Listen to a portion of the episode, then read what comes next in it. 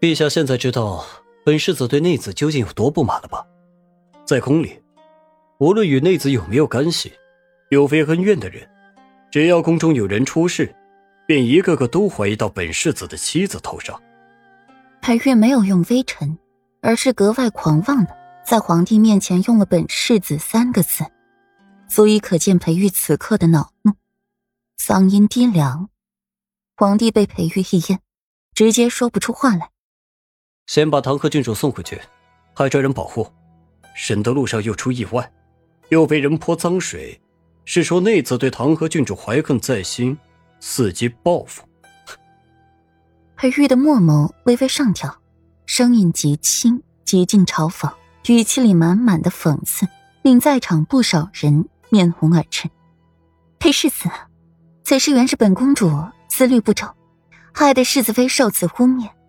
如今不过是误会一场，所幸唐河无事，不如此事就此作罢。今日是安吉大师为东巡广散佛缘回来的日子，私事还请裴世子暂且放在一边。霍安影这番话说的漂亮，大事化小，小事化了，区区个人恩怨，如何比得上整个东巡呢？裴玉若是再计较下去，于他的名声。也不好，顾软暗暗的捏一下裴玉的手，裴玉斜眼看一眼顾软，见他笑得温润无害，心底稍稍的安心了。见他如此模样，心底估摸着，他的小妻子心底该是憋着坏了，这才淡淡的接过了这茬。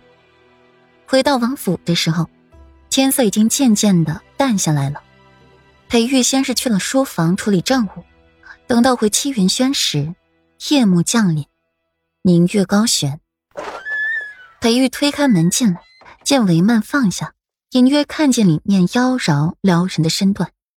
今早未熄的心火又燃起来了，加快了步子，撩开了帐帘，清楚的看到帘下的娇媚美人。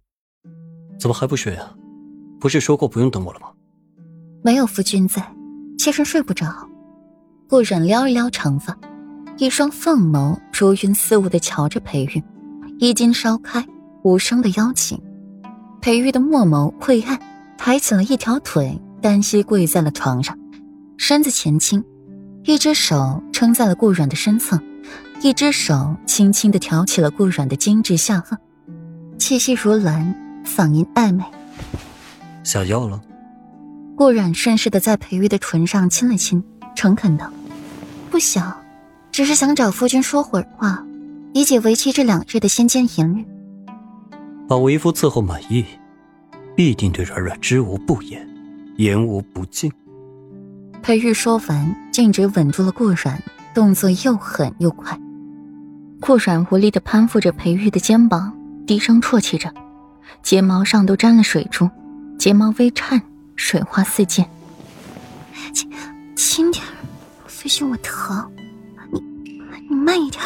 听见了顾软娇娇软软的喊疼和那委委屈屈的声音，裴玉寒眉一拧，他都还一直克制着自己呢。这小姑娘两个月没做了，承受能力也低了。